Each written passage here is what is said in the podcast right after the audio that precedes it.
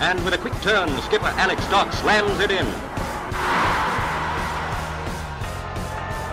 There's Lindegaard making for his back pedal. Davis looking to help it into the path of Morris. He's found him via the deflection. It's Aaron Davis. He could win it. He probably has won it for Yeovil. Oh, and it's an opening goal. What a start.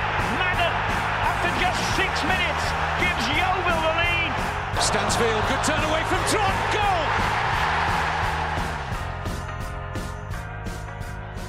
Hello and welcome to another edition of the Glovers Cast. This is the only podcast dedicated to your nine. No, I'm not going to do it again. I'm not going to do it again. That took too much effort. Scripting, ridiculous. Not going to happen. Uh, but it is the only podcast dedicated to the mighty Green and White Army, who are now nine in a row after Weymouth came and were sent packing with absolutely nothing more than a drenched outfit. It was bucketing down on Tuesday night. Uh, what's more, I am the only one of the plebs here this evening, but I'm not flying solo. I couldn't do it by myself. So, as ever, we like to uh, call upon the great and the good of the punditry team that we have here at the Glovers Cast. And uh, this time, we have called upon BBC Radio Somerset and BBC Five Live Sports Extras, Sheridan Robbins. Sheridan, how are you? I'm very good, thank you. Very good. Loving seeing the Glovers topping the table and uh, being back in the commentary box for for a fantastic performance once again. You've you've come back from from the, the heady heights of, of national radio to slum it with us at regional level. Exactly, exactly. But I'm loving it. no, that, it, it's awesome. Huge, huge congratulations. And more to the point, what a night Tuesday night was. We're going to chat a little bit about Weymouth. Um, we've got a little bit of something special to put in the middle of this podcast, and then Sheridan and I are going to talk Braintree and take your questions at the end. But there is only one place to start, Sheridan.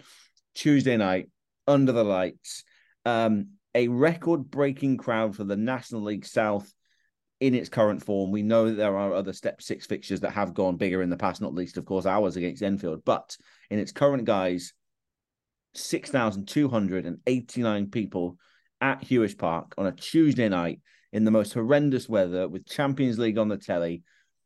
Um, the supporters are coming back in their numbers. I, I kind of don't really think I need individual questions about it, Sheridan. I just kind of want to get your overall take on what that evening felt like. We'll get stuck into the football in a minute, but what did the evening, the whole thing feel like? It was incredible. I mean, I arrived relatively early, getting everything ready, and already the atmosphere was building. And as you say, it was horrendous weather. It did not stop raining from minute one to minute 90 and the hour before. But there was a buzz. There was such a buzz. And even um, Alex and I were talking when we were doing team news, you could hear the Weymouth fans and the Yeovil fans taunting each other before they'd even finished their pints outside. So it was a fantastic occasion and I loved all the chat about are we going to break the record? It wasn't even just about are we going to do nine in a row? Are we going to break the record? And we didn't just break the record, we smashed the record. Yeah. And it was amazing to see the Thatcher's Gold Stand just absolutely packed out. You could not get another person in there. And there is just something special about it. And and you know, Alex Fisher turned to me and said, I've never seen it like that.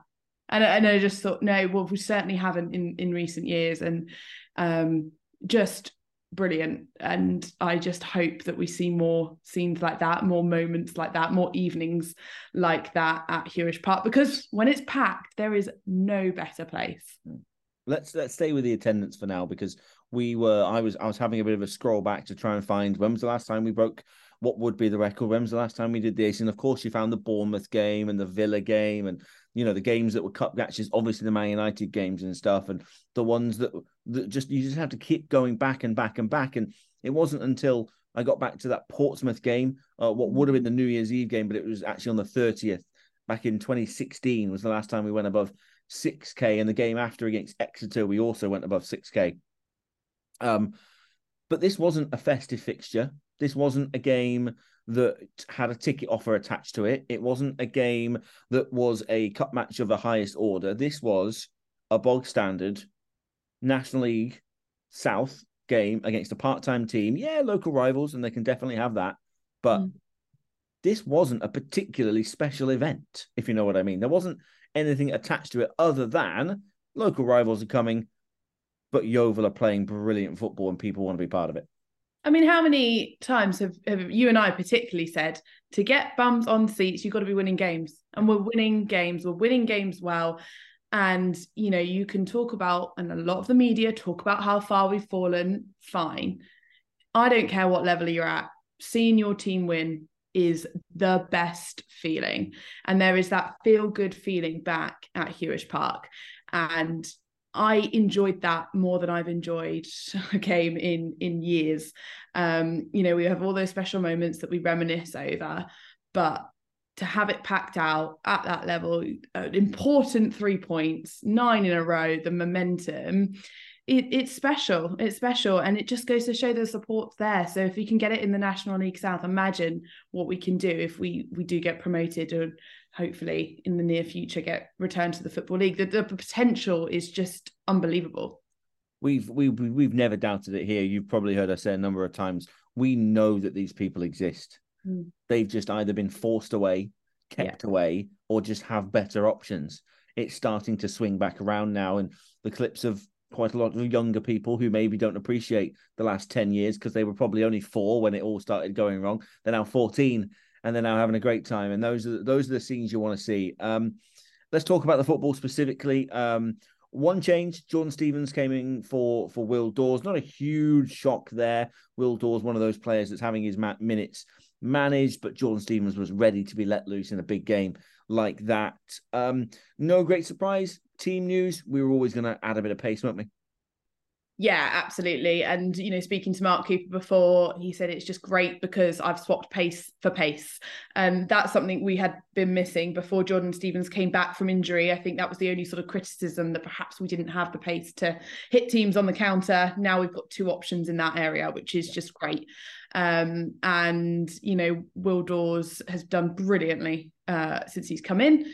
Um, but he had been suffering with cramp a few times. So three games in a row, you know, and then obviously Saturday to Tuesday, and a, and a chance to to see Jordan Stevens in in that starting role because I think there is something in when you come off the bench a number of times, you make an impact. It's it's almost less pressure, isn't it, to to just have those fresh legs when you've got pace as well.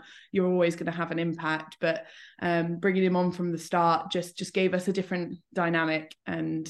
Um, I think he's going to be a really important player, and if we can manage his minutes just as well, um, I think he's going to be a, a really good good signing for us because it feels like a new signing because we didn't see a lot of him even even last season, did we?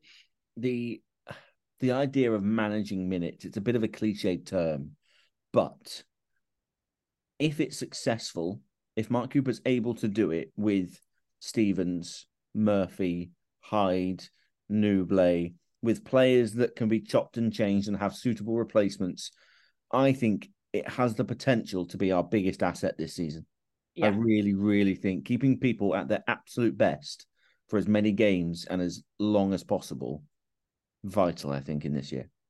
Absolutely. And there's such quality throughout. Every time I do my prep for a Yeovil game at the moment, I am noticing we don't have a massive squad, but the quality is absurd. Yeah. Um, and it the fact that we can call upon those players at different times. I mean, uh, the way Murphy, I'm going to touch a lot of wood here. The way Murphy's been been managed, I think, has been excellent. Um, and you know for Hyde to come on and make a difference in, in the fact that he did um, having not played a lot of minutes recently um, I think you're absolutely right we're just so so dangerous in so many so many ways you look at that bench and there's just option after option and he can adjust depending on how the game's going um, we've been in a really lucky position that you know we're leading in so many games now but there will be a point where we're one nil down and we need to chase the game and and we can change it in in different ways so um, the squad, I think I tweeted it after the game. I said, what a team. No, actually, what a squad we have this season, because I think that's the biggest difference that I've seen for the past few years. I think it's the best squad we've had in years. And that that mentality, if that is how they are seeing it from within, that's got to be the way that keeps Jordan Maguire Drew turning up. The guy can't get a kick. Sonny Blu Lo-Everton can't get a kick. He's not even in the squad. No. And we're in a position where from the outside looking in, we've got a group of lads, a group of players that almost not that they don't mind, of course they mind, they want to be playing, but there's that wider aspect of we're doing this for the bigger picture and we know we'll get our chance. Well, I, I, think you said it, didn't you, about particularly Jordan Maguire Drew. He is going to be important. Um, and I actually bumped into Charlie Cooper when I was waiting to do the interview with Jordan Young. And uh, oh, I sort of, you know, spoke to him about his injury, of course. And and he just said, you know what? And I'm sure, you know, there's a bit of telling cheek. He obviously wants to be out there, but he's like, I'm enjoying watching us. And that is the togetherness that they've got. And I said, You're going to be needed. And he was like, Oh, yeah, I know I'll be needed. Um, but in terms of what we're seeing on the pitch now, it's so enjoyable for them all to together. They're so together. Um, it's such a squad game, and if we are to to win promotion, it will be because of every player that that Mark Cooper has signed and they're all going to have to play a part. And um, and and you know the Weymouth game I, again. I'm seeing a different side to us every time I, I, I watch us play. Definitely, it wasn't a pretty performance. It couldn't be a pretty performance in that in those kind of conditions against your local rivals. You know, we got the early goal, which we've done so many times, but you know they were always going to come out strong in the second half, and it was messy, and it was important that we we you know cleared our lines defensively. We got a bit of luck. They missed an open goal from about three yards out, but we got the job done. And and every time I see us at the moment, we're adapting and we are we are so strong in so many different ways. We don't just have one way of playing, and I think that's what's super impressive because it wasn't it wasn't the best performance, um, but it was a hard fought victory and hard fought three points. Let's get into the footy then. Um, we've spoke about the need of an of an early start. We'd love an early start, and again got another one. But I don't care who you are, Jordan Young cannot claim that goal. That's an oggy. Thank sure, it's obviously an oggy. There is no chance Jordan Young claiming that, right? I mean, it's not on target, is it? It's just not. it's a great ball in. Don't get me wrong. It's a great ball in. And, you know, when you cause the defender to get on the end of it like that, it's because it's such a superb delivery and he is unbelievable. But both Alex and I said straight away there was an own goal, and, yeah. and it certainly was. I, the, if there's a dubious goals panel at this level, that'll get scratched straight off. Cheshire own goal, I think it goes down. There's no question in my mind whatsoever. But it was, it was pinpoint, and it set the tone. It set the tone, didn't it? It was a game I, I loved watching it on the stream. I really did because there were a couple of players that stood out for me. I I, I sort of scribbled down a, a, couple of things as it was all going on, and I kept writing down three names. And so I'd like you to give me your top three and see how close we match. Okay, I think my top three were Michael Smith, um, Jordan Young, and Stevens. The same three. yeah, same three. I love that. I noticed it twice in the first half, attacking the away end, where Stevens had migrated across to Young's side and they were becoming a little triangle. And I'm like, well, Stevens, you're a mile out of position. Michael Smith, you're about 20 feet further forward than you should be. He was getting nosebleeds all over the shop, Michael Smith. Exactly. And I don't care one jot. Crack on, lads, because it was little passes, little through balls. It was a, a, a ball into a corner because you just knew the run was going to be going on those three in particular really, really stood out for me, and the creativity of them just topped everything. Execution, potentially in some of the finishing, lacked, and we no qualm about saying that. But the way those three were teaming up on the right hand side at times was uh, football league level at a minimum. Yeah, absolutely. And there were some decent challenges, I thought, coming in from the Weymouth players, but they just couldn't get near them. They yeah. could not get near them, and it was causing them havoc.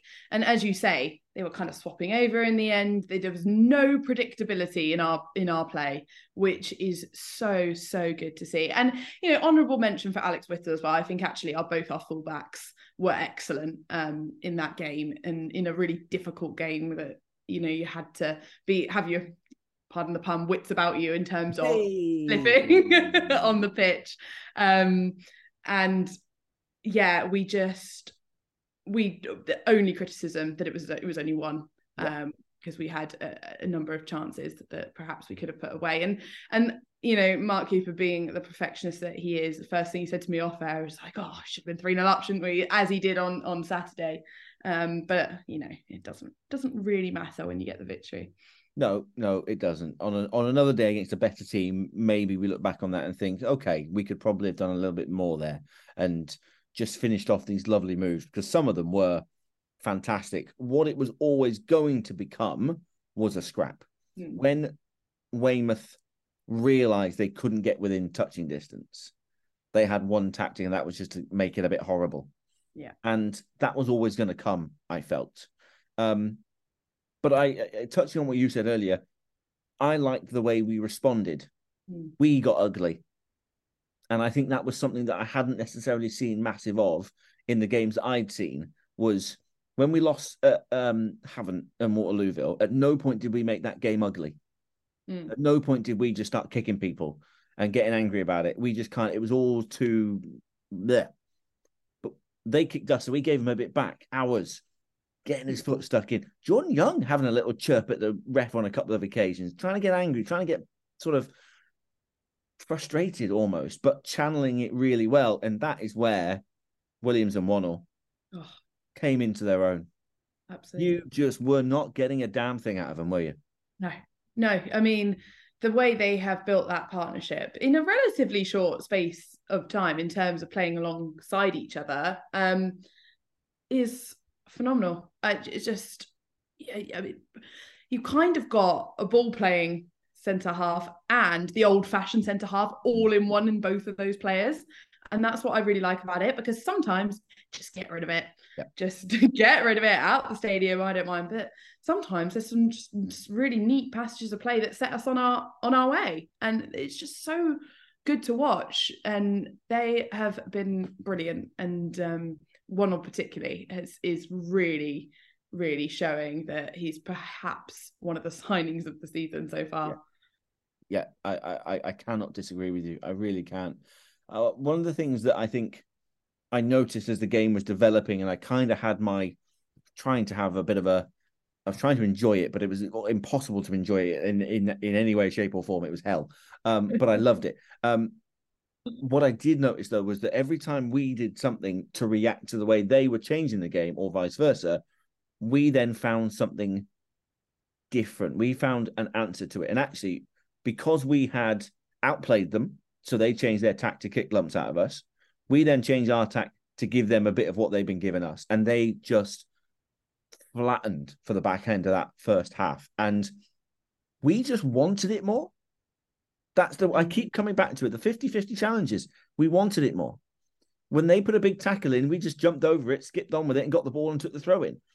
Jake Wannell yeah. prevents an almost certain goal in the second half by knocking the ball out for a corner because he simply wanted that ball on the edge of the six yard box more than their striker did. It is that simple. And that is a team that is playing for confidence, playing with each other, just wanting every little bit of it, that bit more than their guy on the other side. Yeah. And I think there is a thing that we're aware that our squad is excellent. In on paper, that squad is the best in the division. But like you look at the way we're playing, and they are not arrogant enough to think they're not going to have to do the nasty stuff and the horrible defending and we've not always blown teams away and I and I really like that we're not taking anything for granted um, and that is the sign of a team that is working for each other and working for the final destination which is hopefully promotion but I just I like that we're not t- taking anything for granted we are battling for every point, every three points. Um, it's just really, really good to see, and and they're full of, of obviously confidence, and, and so they should be. Um, but Weymouth were always going to come at us, and they probably knew that. And I'm sure Mark Cooper said that at half time. Well, you didn't kill the game, so they're going to come at you, and they're going to change it. And the two players that they brought on, I thought, really impacted the game. They at least had a threat going forward, of which they had none in the first half. Um, I was quite impressed with how how different they were in the second half, particularly attacking wise. Certainly having way more possession than they yeah. even had in the first half. And they had I, I, I would call it three proper chances.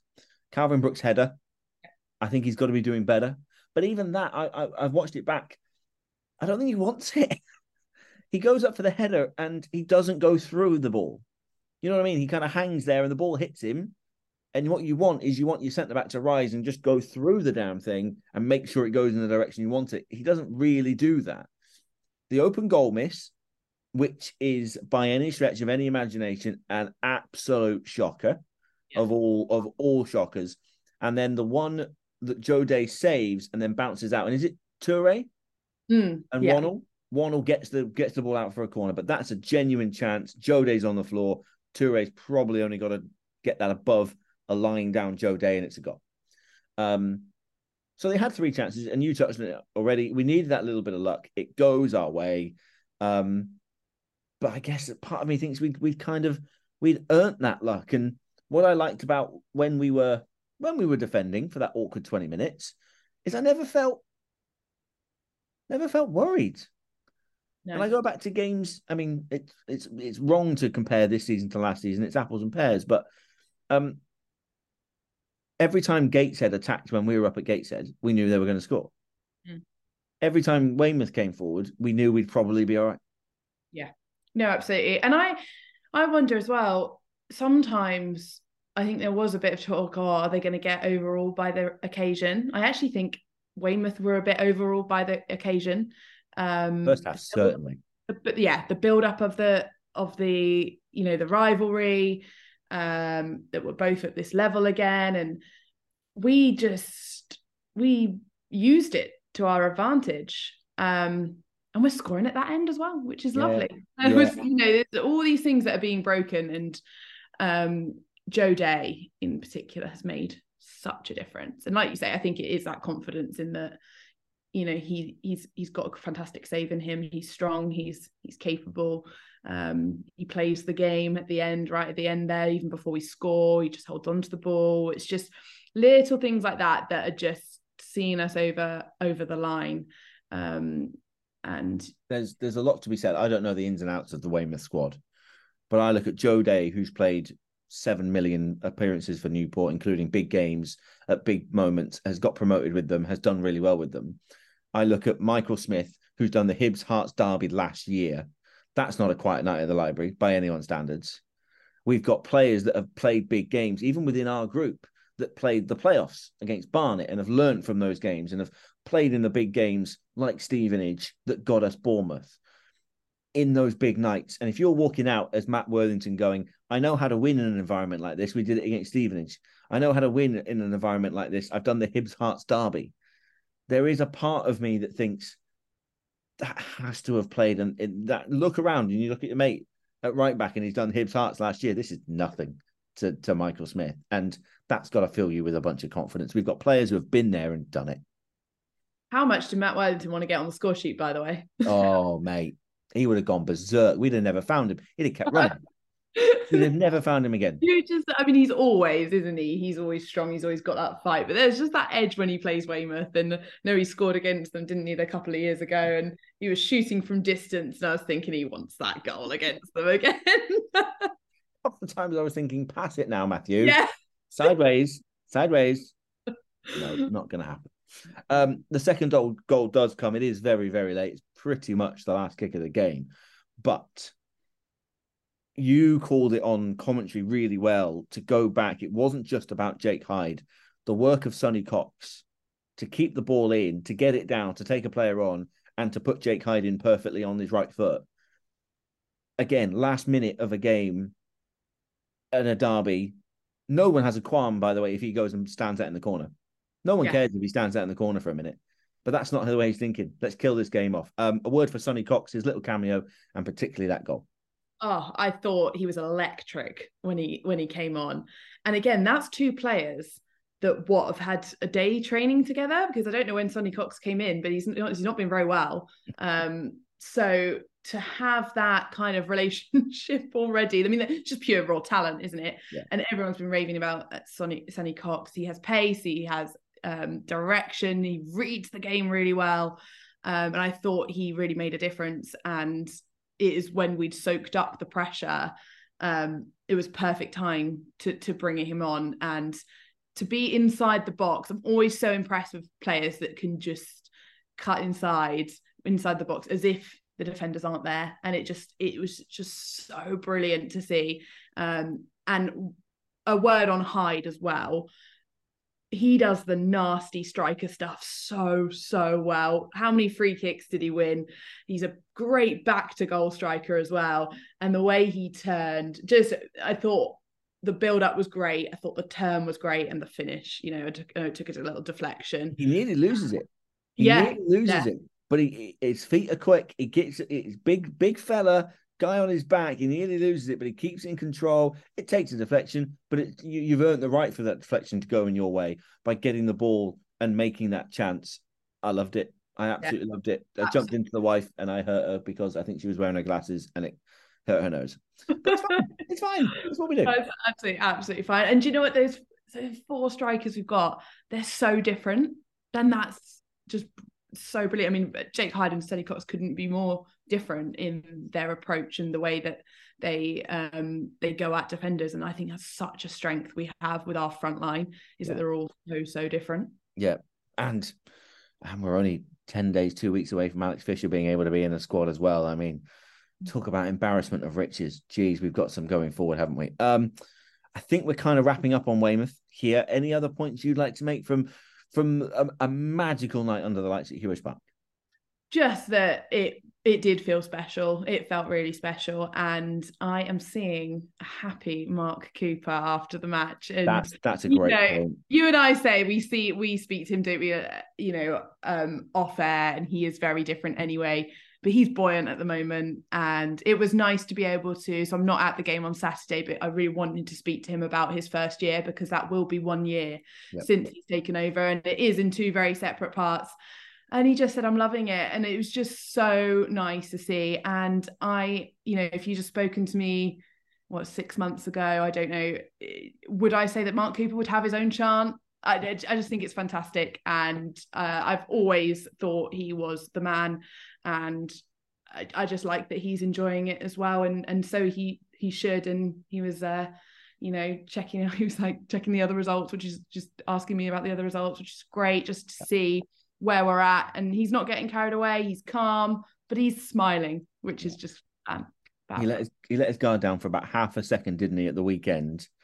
And then in HP source you can see it he just does it again he's giving a nice little polite clap to the Thatchers and then there's a double fist pump. There's that double, come on. He lets his guard down for half a second. We're going to break him. We're going to break the man. I tell you, we're going to see the real Mark Cooper before too long.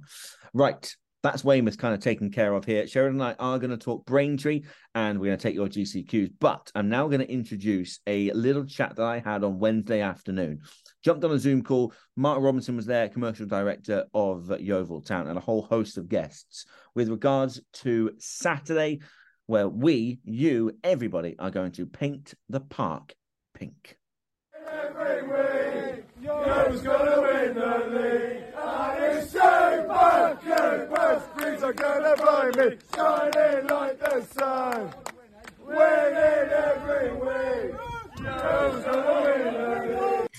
Time now on the Glovers cast for something very special indeed. I'm delighted to take an opportunity to welcome. Well, I've got a number of guests on the Glovers cast ahead of Paint the Park Pink Day at Huish Park on Saturday with the uh, visit of Braintree. And one of those guests is Yeovil Town Commercial Director Mark Robinson. Mark, thank you so much for taking the time to chat to us this busy midweek. I was wondering, as a first port of call, could you introduce our guests to the listeners? Yeah, thanks. thanks for having us, Ben. Um, we've got. Uh... Amy Phelps, who's the community fundraiser at Yeovil Hospital Charity. Uh, Max Patch, uh, again, community fundraiser uh, for the Musgrove Hospital. Um, Karina Parsons, who probably doesn't need much of an introduction to the YTFC fans. She's a season ticket holder there for 40, 40 plus years, um, a volunteer uh, fundraiser for the charity, and and was diagnosed with breast cancer five years ago who's been quite instrumental in um, getting the day up and going. Um, I'm looking forward to hearing all of you guys' stories. Thank you so much for all taking the time to to have a little chat with us here and, and look ahead to to the weekend's game and uh, painting the park pink uh, at the weekend. Uh, forgive me if I look backwards for a minute or two before I look forwards. Uh, Mark and Karina, actually, for that matter, after a little bit of our off-air chat, it would be remiss of me not to have a word about Tuesday night. A record-breaking crowd, a ninth win in a row across league and FA Cup. Um, Mark, start with you from your perspectives from within the walls of Huish Park. How much was it organised chaos, and how much did you enjoy it? I actually loved it. I've got to say, seeing that Thatcher stand, that's the most compact I've ever seen it. Um, even taking the, the Bournemouth game into consideration when we had 8,000 in there. Um, last night was just magic. Beating Weymouth, um, having that support, breaking the uh, the record for the, for the crowd and his attendance in the league. It was a it was one of the focal points for me this year. Um, I, I, suggested to Martin and the team, can we can we leave a legacy in the league if and when we get promoted that we're going to break the record. Um, a few people laughed, and, and when, I, when I explained to them how much it was, but it was an absolute reality check when they Rob Rob Baker come in the office um, I think it's about half ten yesterday morning and said, "Do you know what? This is a reality, boys. We could be in here." He, he, and he's, he's not the most positive person. He won't mind me saying that. He likes to play things down at times and keep a level head in the office. But he come in and goes, "Yeah, I'll take it all back, boys. We're going to do it." Um, but the phone, uh, no word of a lie, my phone was red hot from Monday lunchtime onwards. People, people coming out the woodwork. Can I get a ticket? Any comps going? I want to come. Um, yeah, it was magic. And for the boys to turn up and get it nine on the bounce um, and winning, just the icing on the cake because the the whole town's come together for that. They're playing great football at the minute. It's a completely different kettle of fish back in the office nowadays. Um, and the momentum, it's all about momentum now. It's just let's keep the snowball rolling and see where we are come February, March, and hopefully we can be right in the mix. Um, but yeah, it wasn't organised chaos because we're, we're, wired up and ready for this sort of thing. You know, we, we we're, we're prepared. We, believe it or not, we do prepare. But yeah, it's quite frightening to think we're going to have that sort of number within that 24-hour window to transform to get to gate to 6,000 is incredible. And credit to the guys which come out is brilliant. With Saturday on our minds, then I guess, Karina, if I could come to you, then you were there last night as well. You were in in those halls at Huish Park as well yourself. It could be, it could be a real springboard, an amazing feeling around the club, a huge derby victory, a springboard towards Saturday. And if you don't mind, could you tell us your amazing little story? You spoke to me before, just about oh, yeah. before we went on air. Tell me a little story about what you came up with in the uh, in the boardroom. Okay, so uh, last night was just, I'm still buzzing now, and good job you can't see me through it because I'm struggling today, but absolutely amazing. The atmosphere all the way around and things, I've got to say, Mark, they ran smoothly you're all prepared. You would never have, yeah, it was packed, it was full, but everything just went flow and it was wonderful.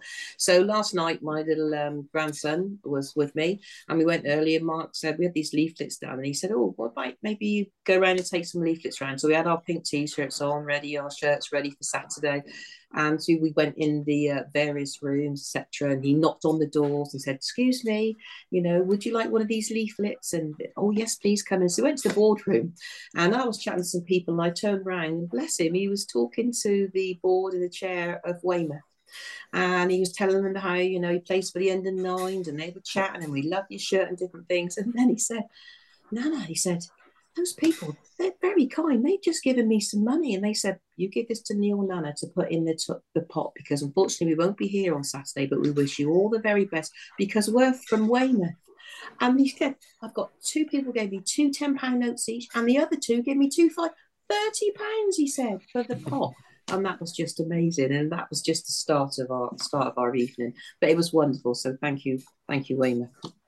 Amazing. Wonderful. Love, I love hearing that story. Yeah, it was let me bring Amy and, and Max in here a little bit because we're, we're obviously looking forward to the weekend's action. I, I want to bring it back. When did this conversation, Amy? Let me let me start with you. When did this conversation of anything like this first start to come in? When was the first conversation of can we do something special? I think it was about four or five weeks ago. Um, I wasn't initially invited to the meeting, but um, because they wanted me to be involved, they said, "Oh, come along to the meeting." Um, didn't know what I was going into, to be honest. Had no idea. Just Karina was like, "Oh yeah, come along," um, and just thought it was a fantastic idea from the start. So yeah, it was, it's been great to be involved, and yeah, we're all really looking forward to Saturday. That feels like quite a quick turnaround to arrange yeah. something of this nature. Um, Max, let me bring you in here for the first time. Thank you so much for taking the time to join us. Uh, between yourself, Amy, Karina, I know in your email, Amy, you said Karina has been absolutely uh, fantastic and instrumental to making this work. Yeah, absolutely. Yeah. What about the what are the logistics, Max, of trying to put together an event of this nature? Well, firstly, Paul, thank you for having me. Um, appreciate you know us being invited down. But um, the lo- logistics really are kind of working with Mark and, and kind of the the football club to try and make sure, firstly, everything's safe, everything can be run as smoothly as possible, um, and then it's just how can we make donations? How can we receive kind of make it a festival feel? How can we kind of make as much donations on the day?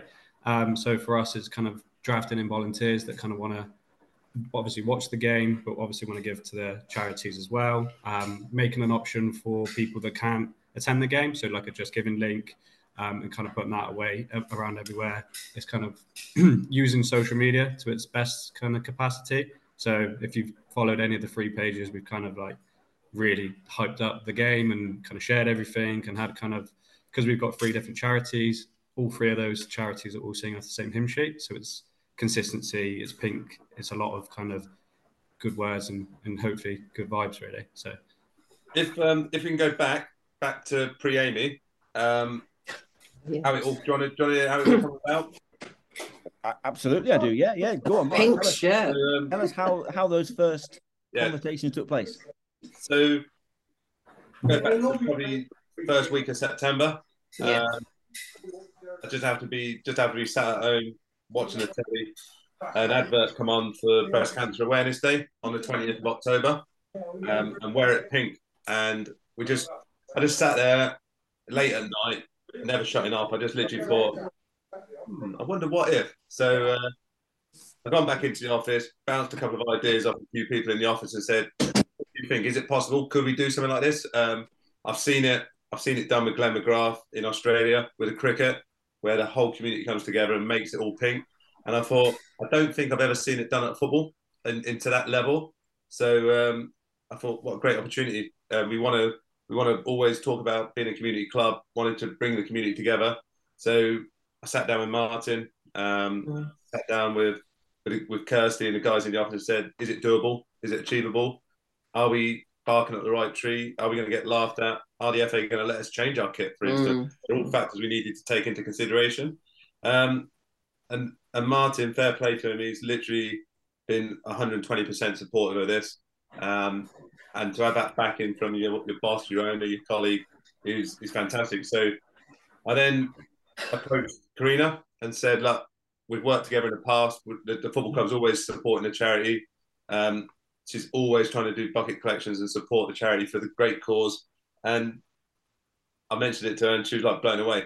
And um, ironically, it all coincided with I didn't want to dress the lads up in pink for the Weymouth game because yeah, it could have ended in tears. So um, I didn't want to put the pressure on that. So we picked the most sensible date, and, and I think it's worth mentioning that it and it all coincided with um, Karina's five-year clearance from hopefully fingers crossed stopping medication for cancer. So it all just felt right at that point, and we just then uh, then took it up a notch, brought in Amy and Max and uh, James, who's the uh, the lead down there, and said, "We've got this idea. We want to try and support you guys.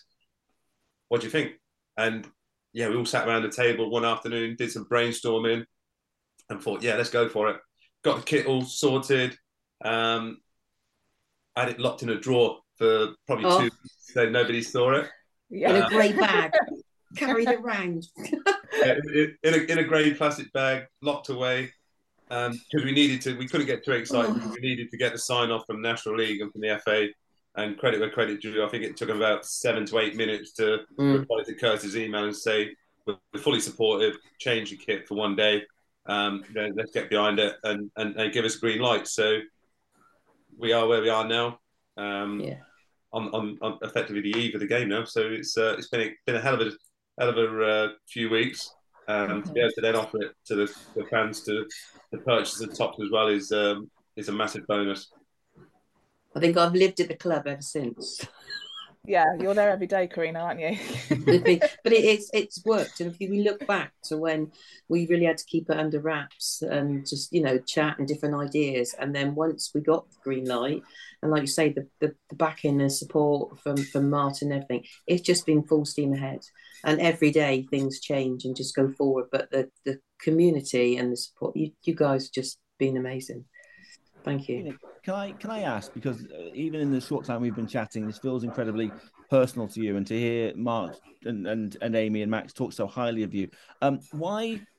Tell tell us why Yeovil needs this facility and what reaching that target will provide. We know that there's plans ongoing. We know that the shovels in the grounds and bits and pieces. What is the end goal here? What does it provide the community? So, uh, basically, with how it first started, I think it was in the process for some time. People were discussing, you know, we needed a new, you know, dedicated unit specifically. And uh, so it was probably four and a half years ago when this all started. There was a small group of people that used to go like to a well a well-being group linked that had had breast cancer. And from that, basically, the the volunteers they uh, formed a group, and so we literally moved forward. And from that, but uh, from my own personal choice, I was um, seen at Yeovil and also at Taunton, so I would go between the two places. But having a dedicated unit in Yeovil personally obviously means so much to me, but for the general public and for future times, looking forward as well, all under one hub, as I'd say, one umbrella together. And we, like to say, we took the guys around the hospital, and and yourself, Mark, you did the walk. You know what it's like to go from one place to another because at the moment you're seen in the I still call it the maternity unit, but it, it's it's the women's unit. And as you um, appreciate, men as well get breast cancer, and it's not appropriate building to go into when you've got young mums, families, you may have mm. someone just been given some very sad news, someone may have lost their hair. You know, having a dedicated unit all under one umbrella, so the consultants, the radiographers, you know, consultants' rooms changing. At, the present time, you don't know where you're going to be seen. So therefore, you could be in one building, you could be having a scan, and then sorry, you have to get changed, you have to go somewhere else. The time we're going backwards and forwards. They work together. The staff themselves are amazing. They all get on so well, and we really are very privileged and lucky. And the patients that have been seen at Yeovil Hospital all say the same thing. Gosh, they're such a smashing bunch. They're really nice, very supportive. Won't it be lovely? What's missing is this dedicated unit. So I was asked by Mark to uh, contact some people to put their stories and things in the program that's coming out on Saturday. So whether it be volunteers, it might cancer patients. What's interesting, what's came back is every one of them has said how much this new unit will mean for future times for people because they've been on that journey. They know they've done that walk.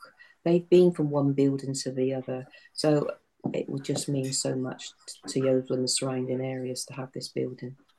And so Yeovil should be extremely proud, I think, and mm. surrounding areas of what's been achieved by, you know, the general public. It's been fantastic. To walk around that walk with Amy and uh, and the guys there. It was it was a pretty long morning to go from building to building, place to place. Um, so I can imagine it from a physical point of view, but mentally, I, I couldn't imagine what anybody has to go through. You're, you're probably at your most vulnerable um, at the time, um, anxious, not sure what you're going to be told next time you go to a different room. Um, the millions of thoughts that could go through your head um, as you're taking them steps. I guess it's quite frightening and daunting. Um, mm-hmm. So I think it is, Mark. I think the other thing as well is like you saw how busy it was, the people you're passing, and if you're suddenly seen, you know, being seen by someone, then you suddenly get told, and also the nurses whatever would you know come with you. They were then that's their time as well where they could be elsewhere seeing people.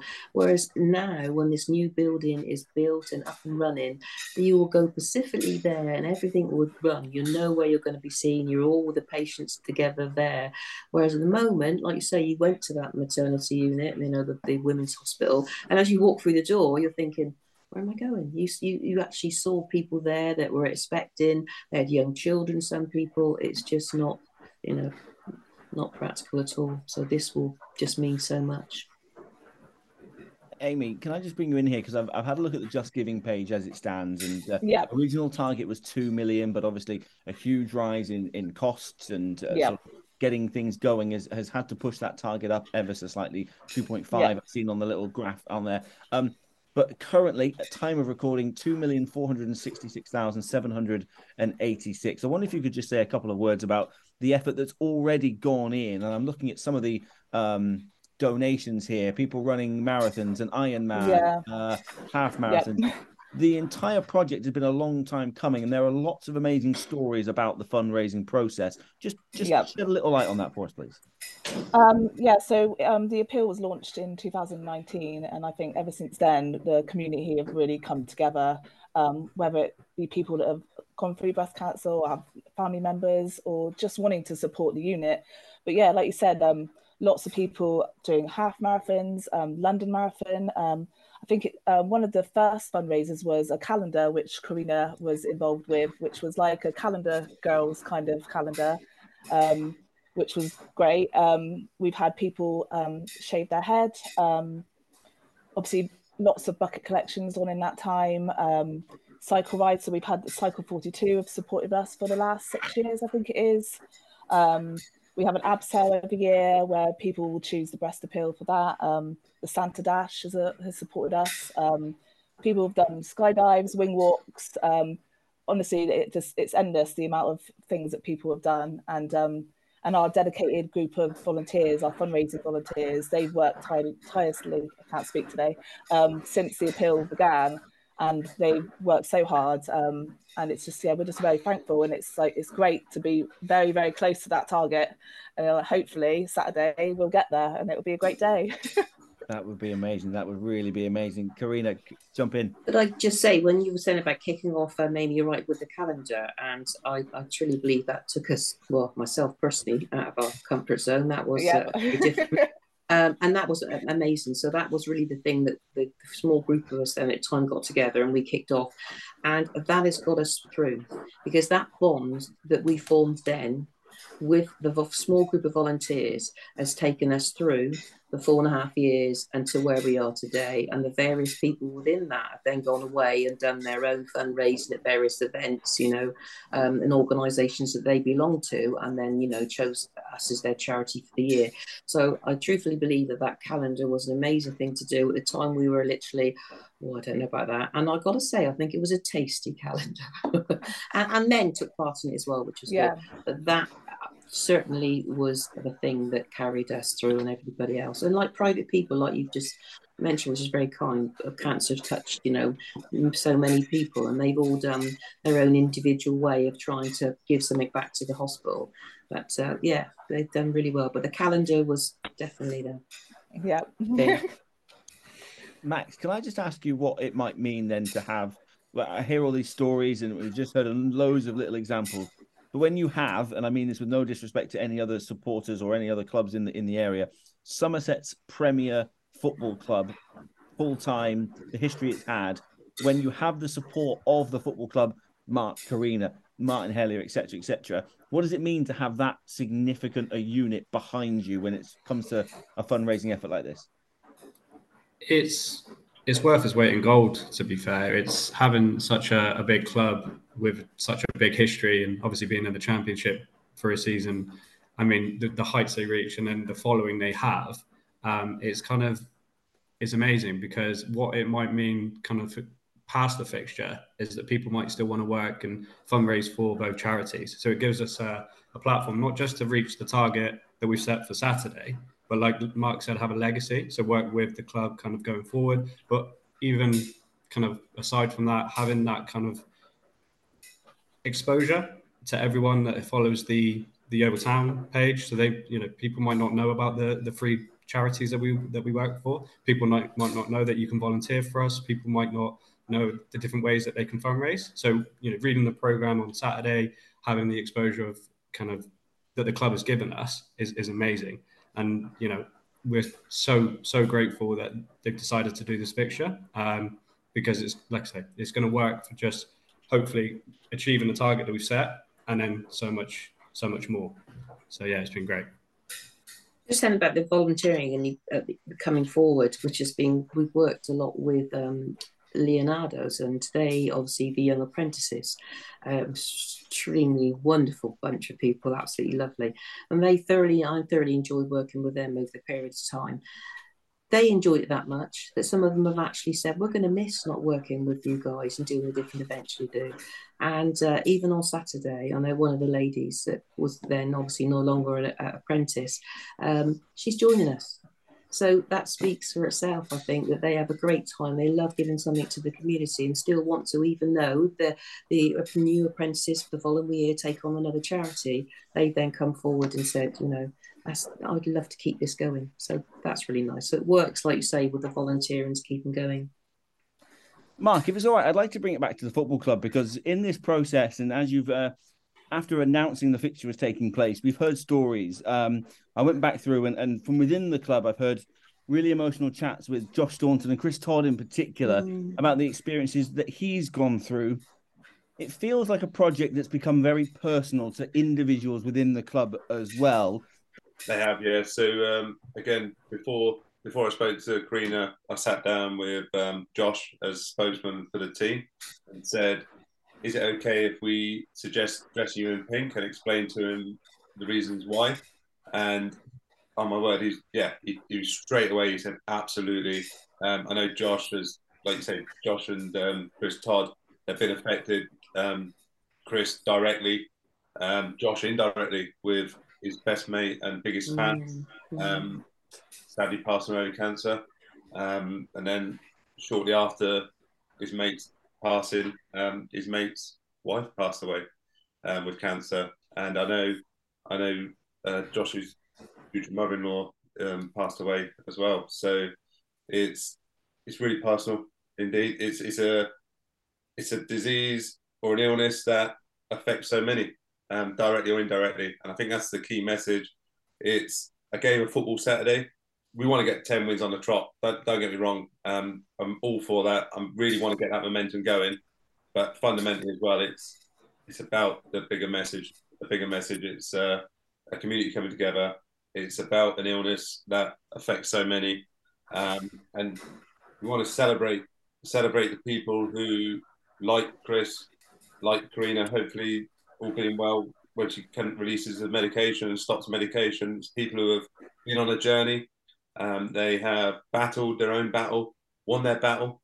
Um, it's a celebration for them. It's a moment to reflect and remember people who, who are unfortunately not with us anymore due to the due to um, cancers, um, but also a show of support and hope for for people who are going to be in that stadium. And I know I know closely with a sponsor I deal with who, who approached me mm-hmm. literally only yesterday and said um, he lost his mum to breast cancer and sadly, a week ago, his partner's been um, diagnosed with breast cancer. So they're going to be there Saturday, and it's it's a show of support and hope to people like that who are going on a journey. They might feel alone. They might feel there's not a lot going for them, and, and they're quite daunting journey.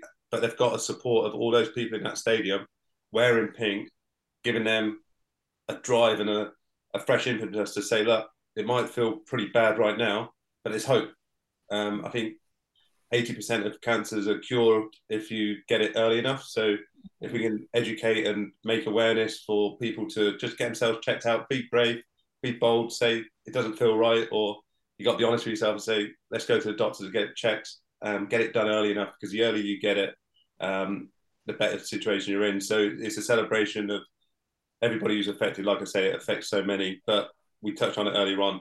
It's personal to us as a football club because it's affected the community. The community has been a big part of this.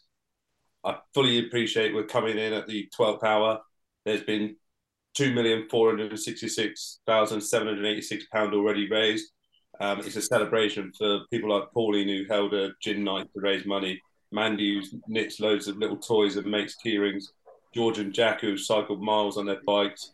Um, people abseiling down the, the hospital, running marathons, selling cakes, doing their little bit it's a celebration for them guys who have got the town, the hospital, the charity to this level.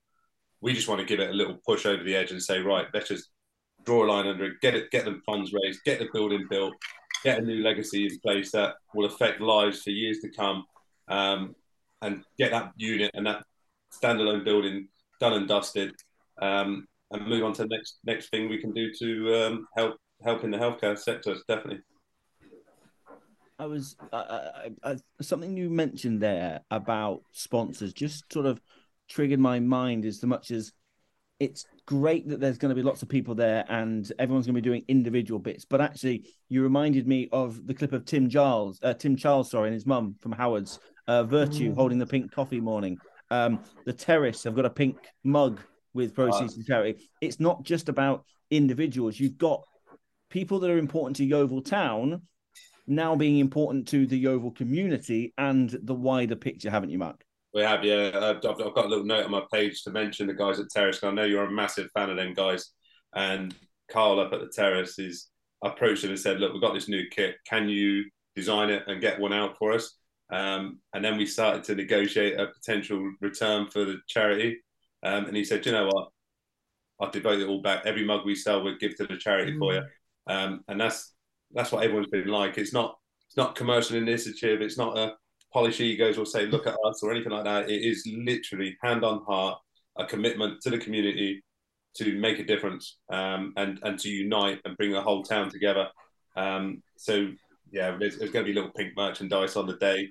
Um, please don't look at it and go, "Oh, the club are making money on this." It's not. It's it's ideas and initiatives and support by by our sponsors, by our suppliers to say, "Look, we can't be with you that day, but here's a contribution for mm. hats, baseball caps, um, special pink pint pots for the day.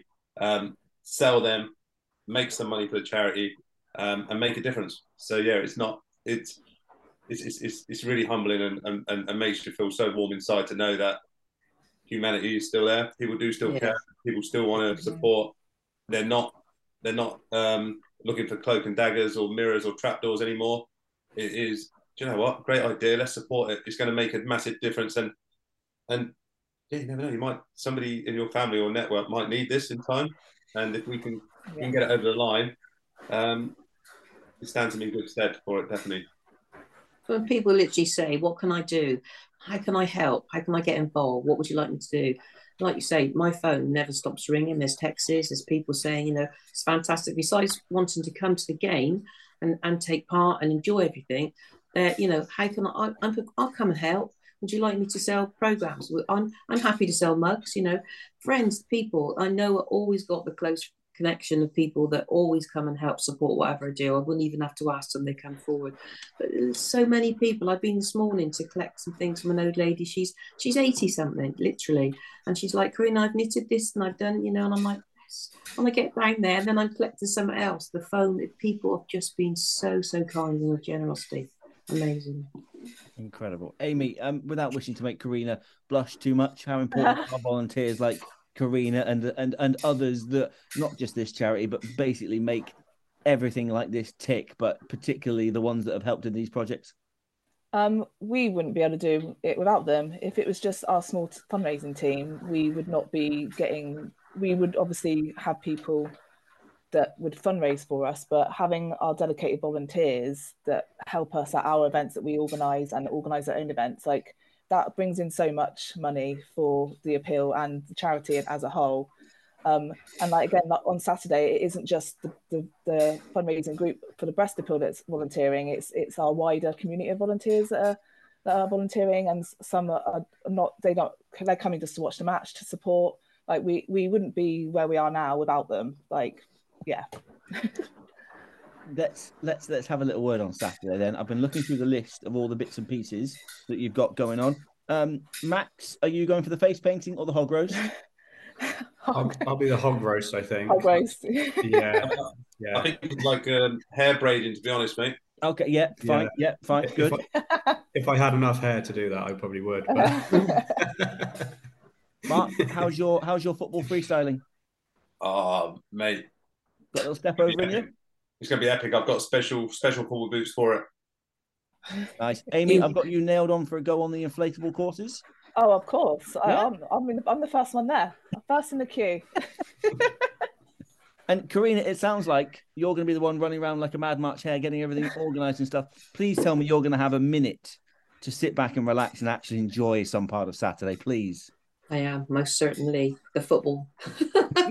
That's when my bottom's going to be on, on my seat with my family, and uh, also I've got another ticket as well. So I will be sitting with the um the supporters, you know, and the volunteers and everything. But yeah, no, I think we are we're, we're there. We're organised. I've done many events in the past, and it's all just runs. And when you work with similar sort of people, they know what they're doing, and, and we get on so well together. I am sure, and with the support from the football club, because that all just runs wonderfully as well. So I think it's going to be an amazing day. Mark, I want to ask a question about cider space behind that home stand. Obviously, a huge positive, just as the season overall, is the introduction of the cider space and the band area and all the rest of it. Um, does the success of that in the opening couple of months of the season make having an event like this even better? And are you going to be able to spill the beans as to anyone that might be available on our stages? Yeah, I'd say on, give us um, something. Give us something. I'll tell you what, the, the, the the impact the cider space has had has been incredible, incredible. It's um, we we we put in a collective a lot of effort into transforming the stadium, transforming the facility, um, impacting the conference centre, and and taking it to a next level. But the cider space encompasses how the football club has transformed in the summer and made it a venue to be at rather than a match to be at. So the the idea when it when it was first, I, I said to Martin about making the behind the factories area an Ascot esque appeal with food outlets, drink, um, decorations, picnic benches, um, tarmac, fresh tarmac with astroturf. And, and then when he said about putting a stage in for bands, I was like, I did raise an eyebrow, but yeah, it's it's it's, it's gold. It's gold. People want to be there. People want to be there from twelve o'clock and come down, listen to local bands, canvas their music, create an atmosphere, create a like I say a venue, a venue to be at. Um, it's not just about the football anymore. It's about enjoying your day out, having having the hog roast, having a burger, having a pint of Thatchers, and um, enjoying your day, enjoying your day. And um, yeah, it's, it's it's, it's it's made it it's made it a massive um, massive draw because like you touched on there, um, we're able to hold an event from the gate. So to run through the format of the day, you'll arrive at the Huish Park. You'll come in. You've got the opportunity to do your bouncing and go past Amy on there doing her um, inflatable challenges. Um, go into the face painting. Um, we're going to have Nuffield Health down there doing blood pressure checks and, and educating people around checking and awarenesses. And then you're going to come down to the 3G pitch. You're going to have um, the the Yeovil ladies and the uh, performance centre and the under 18 down there doing. It's literally just a turn up. If you want to go if you want to get down there, Ben, and go crossbar challenge or top bins, go and do it. You can. You don't have to wear football boots. You can just be in jeans, um, anorak, trainers, high heels if you want to, and just do it. Um, it's about encompassing everybody into being part of the day. Um, we've got a couple of the under 18s who are going to be the street entertainers with the freestylers, and they are brilliant. They, have done it our Dementia Cafe. Mm. They're mesmerising to watch. They are good lads. They've got good skills. So all credit to them, lads um, that they don't drop the ball on that on a day. Um, and then into the cider space. So you're going to the cider space. We've got um, we've got a band on. Um, we've got a couple of bands on um, playing music, live music. Uh, one local. You aren't going to say the name, are you, Mark? I'm going to You aren't going to say the name, are you? yeah. So we're um, we've got the bands, we've got the beers, we've got the enjoyment factor, um, but also yeah, we've we've reached out and contacted Sarah Beeny made it the pink Sarah's pink and black uh, glovers, um, as you referred to Monday, and yeah, I think everybody anybody doesn't know, obviously she is a property goddess. Um, great program locally, done a lot for the local um, on Channel Four, and yeah, she's been on her own journey. So she was diagnosed with breast cancer, and at the time, the family come together, Graham and the boys, and they created a band called the Entitled Sons, and they actually wrote a song um, for Sarah, which uh, we're going to put them on the pitch at half time and do a live performance. The words are going to be um, published in the program, put on a big screen. And what we want from that is to bring everybody together, have a sing song with them, bit of fun at half time. Um, and again, like I say, just strike that nerve and that chord with that song and the meaning of the song, the words. If you listen to it, the words, what they mean, um, so yeah, to, to have that support of Sarah and the boys is is brilliant because yeah, it, it, widens our widens our community and shows that it can affect anybody, no matter what you've what you've done in life, where you are in life. It's it's a leveler. It is. Oh, I wish I was there. I wish I, I was miles away. Sounds like a great day. You can jump in the car, get there for eleven thirty, mate. That's when it's all started. Oh, You can make it. this, is, this sounds what a day. Um, I, I kind of want to touch on the kit actually because I don't feel like we've given that, but I I don't recall ever seeing Yeovil Town change to their away kit at home. If you know what I mean, it feels like a really momentous, like a really big point in this whole thing is that green and white is not going to be the color of Yeovil Town for one special day, and that is represented. I'm looking forward to seeing whether it's Staunton as the skipper or Matty Worthington as the skipper, leading out this pink and black army. Um, whoever wants to jump in, jump in here. When we said, when you first thought, can we get the green and whites in pink and blacks? Who who who came up with this? How did it first happen? And what was the reception of the lads when you showed them this bright, beautiful pink They, um, they, well, they're really supportive of it because of the meaning, because of the message. Uh, style goes out the window. Luckily, we've been lucky enough to be able to design a style. I think it's a stylish kit. Um, Mhm. It's outlandish. It's it's out there. It's bright, um, and it says its message. So it's pink and pink and black hoops. So a little touch on the previous time we were hoops. Um, yeah, the shorts are black, socks are pink. Um, the corner flags are going to be pink. Um, program's going to be pink. There's not you won't know where the glove is. The scoreboard's going to change to pink. Um, yeah, the green and white's gone for one day, one day only, but we'll be back for the 11th win the week after. Incredible, absolutely incredible. I've got mine ordered. It's en route. I'm hoping it'll be here before Saturday. I, I really am. Um, this this podcast has championed the community aspect of Yeovil Town Football Club so many times. The Community Sports Trust and its former guys, how we are currently working now, the work that you do, Mark, with the Dementia Cafe, and the fact that every time something has come up, come up, Yeovil Town fans have responded time and time again, whether it is uh, charity fundraising, whether it is awareness of mental health when Marcus Stewart was diagnosed with MND, Mm. you know, time and time again, Yeovil Town fans stand up to be counted. Amy, Max, I was wondering, as not necessarily outsiders, that's the wrong way of putting it, possibly, but as someone who is looking at this from outside the club and joining this club along its little path now, Yeovil Hospital has always had a connection. The Christmas turn up, we always turn up, and the players always give the kids out parties and stuff. Does this strengthen the bond between club, community, and local charity and good causes? Absolutely. Yeah, Max. Yeah, no, absolutely. It's um, it's.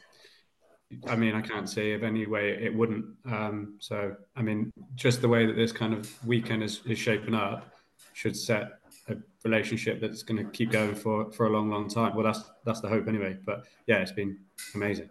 Yeah. And from you two that are within the walls of Huish Park on a very regular basis, you've touched on legacy already, Mark. Karina, maybe, maybe I can come to you on this really. Regardless of how amazing Saturday is, and we kind of know it is going to be amazing in all its entirety, what do you hope the next six months, years, two years, five years looks for, looks like between the football club and its local community when it comes to raising money for good causes? I think straight away, there's always been that connection, that that bond and support. And you've uh, I've been various things in the past. I've said, you know, gone to the club and said, you know, do you may be able to, can you help me with, you know, various whatever. Um, and I, I look back, so when we see during COVID times as well, when I was trying to do raffles, various things, I'm saying to the guys, any chance you might be able to do sort of tickets, merchandise, whatever. There's always been that that connection there. They have been amazing. There's, I don't think, to be honest, I've ever asked anything, you know, that they said, no, sorry, guys, you know, we can't. So I can see that definitely continuing and the work there. And, and you know, looking further where the building's up and running. I mean, I enjoy the day I went to the Dementia Cafe. Um, Mark uh, Mandy makes these lovely key rings, etc. And Mark said, wouldn't that be nice to, you know, for the dementia people and carers that come to the, the cafe? And we went along and I had such a wonderful time. And I thought, this is lovely. This is something I'd like to, to get involved with, you know, at a later date when I've we finished a bit with this and then and moving on and things. So I think there's things that you can definitely build on um, and and work and keep this going. But without a doubt, absolutely amazing support we've had. So thank you. What have you made of the reaction, Mark, of Yeovil Town supporters to not just the announcement of the Pink Day, but everything that's come with it, the kit and all the rest of it? How have you felt from talking individually to supporters or groups of supporters? Uh, proud as punch, mate. You know, if I'm honest, um, if there's one thing in my time at the club I've learned, and and it, and Karina's touched on it there. Uh, we go back to when I joined in 2020. Um, we we were then hit with the COVID. Um, the, the the support has come together with the crowdfunding, kept the club alive. Um, when Lee when when Lee passed, and um, I, I, was lucky enough to go with Alex on the bike ride. Um, it's yeah, it's incredible how they and support Mind that time. Um, they all come together and supported Marcus when he when he made his announcement. We, we again we took out a notch and, and, and supported Marcus as well. And on that point, anybody who's at a loose end Friday afternoon, um, Marcus's uncle's on his charity bike ride at the moment. They're due to arrive at Huish at um, two forty-five, three o'clock on Friday afternoon. They're going to come in for a, a, a, refreshment stop. So if anybody wants to go and support and, and welcome them in, please do that because it's as as in lived lived um, lived on one of those bike rides. It's a soul destroying time at times. You have your lows, but to come into a football ground and be welcomed by people, fresh flapjack, cake, tea, coffee, it gives you a boost. So anybody at a loose end Friday, please get yourself down to Huish and welcome them in. Um, and then and then again, when we announce this, that everyone's come together, and I, I, I hope, I really do hope that um, we do continue to do that. Uh, we're trying hard within the four walls to appreciate that and get the message across that a football club is not just about 90 minutes of football on the pitch every uh, Saturday, Tuesday. It's about the community. is Community is one of those words. Everyone wants to be a community club, but you can't just brand it as a community club. You have to actually be active and actually go out there, reach out, be active with with schools, with community from newborns to 70, 80s in your latter years of life. Is the community is a wide spectrum, and and we need to be the hub in that community and doing doing um, days like uh, Saturday is what it's all about. Supporting local charities, giving them the uh, the coverage they need to raise awareness and, and, and impetus for people to to support is, is, is what it's all about. And I hope I hope everybody's not got their hangovers from Tuesday night. Um, I hope everybody can come out and support it, make a difference to the day. Um, the big message for me is to I really want this to be a like Tuesday night where people are talking about this in years to come and say, I was there. It's an I, I was where there moment. I was there when the park turned pink. Um, I was there when we, we helped get the, the, the building um, funding across the line. Um, yeah, come and support the club, come and support the, the town, come and support these guys who, who live it 24 7, 24 7, um, always thinking of how they can come up with new ideas for fundraising. It's, it's a tough gig, especially in this day and age and economic um, time uh, it's tough. It's tough. So um, give them support, give them the push, give it a celebration, and um, yeah, come together like we we know only Yeovil fan base can come together because when we do it, my God, we do it amazingly. And just pick up on on that what you were saying, Mark. Obviously, spending a lot of time with yourself and people at the club. Um, I can personally see you're running a club. It's a football club, but how much you've taken on within the four walls of doing for this the charity and for working towards Pink Day. You know, it was from ordering the you know the the items, the merchandise, to sorting the tickets to the schools. Eh, you know, people on the outside will think, oh, you know, we'll just sell the tickets and whatever it is. By far, it's it's so much more involved. You know, with with Keith Weston, you know, with sorting out all the, the security, the outside of things, people, the vendors, the people that are coming. There's one hell of a lot you know every day it's like a full-time job you've got a full-time job and then taking this on as well as the fundraising. Mm. so i remember we chatted about it and we were saying come on there's not so much involved in fundraising. By word but you're doing a day-to-day job of running a football club as well. And so seeing within the what i really appreciate because i'm exposed to both it, amazing. So hats off to all of you and and to the fans so thank you. It's also lovely I love this. is also lovely, isn't it?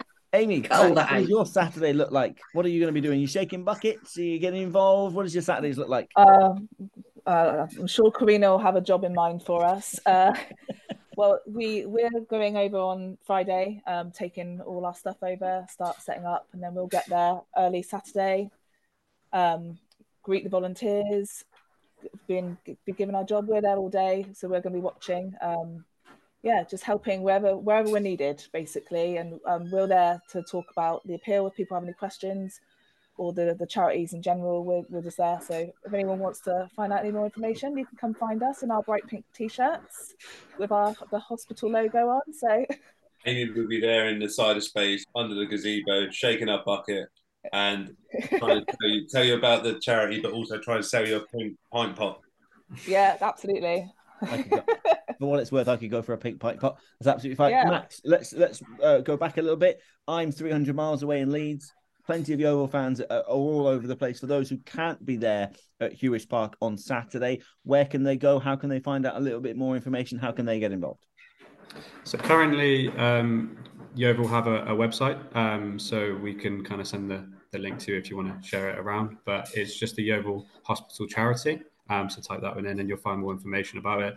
Everything's on the Yeovil Town website, as your fans will already, already have seen. Um, and then we do a lot on our social medias. So Love Musgrove and the Yeovil Yeovil Hospital Charity and the Somerset NHS Charity, if they wanted to kind of explore a little bit more. Um, we do also have a Just Giving link, which we've shared on all three all three pages, um, and obviously Yeovil have done very very well and sharing that for us as well. So um, yeah, so if they wanted to like, donate, they don't have to be at the game, so you can use the Just Giving link to um, to support us in that way, which would be very much appreciated. Really, really, um, we thought outside the box with the Just Giving. It's uh, justgiving.com. Um, paint the park pink. Yeah. There you go. Can't go wrong with that. Uh, Karina, very important question for you, please. Are we going 10 in a row? I would like to think so. I really hope so. We're all the fans and everybody there. The support is behind them, so it would be absolutely wonderful. And the icing on the cake, if that was the case. So come on, guys, get down to Huish Park and let's paint pink. Park pink. pink. Mark, I, I, Mark, I'm gonna. I started with you, so I'd like to.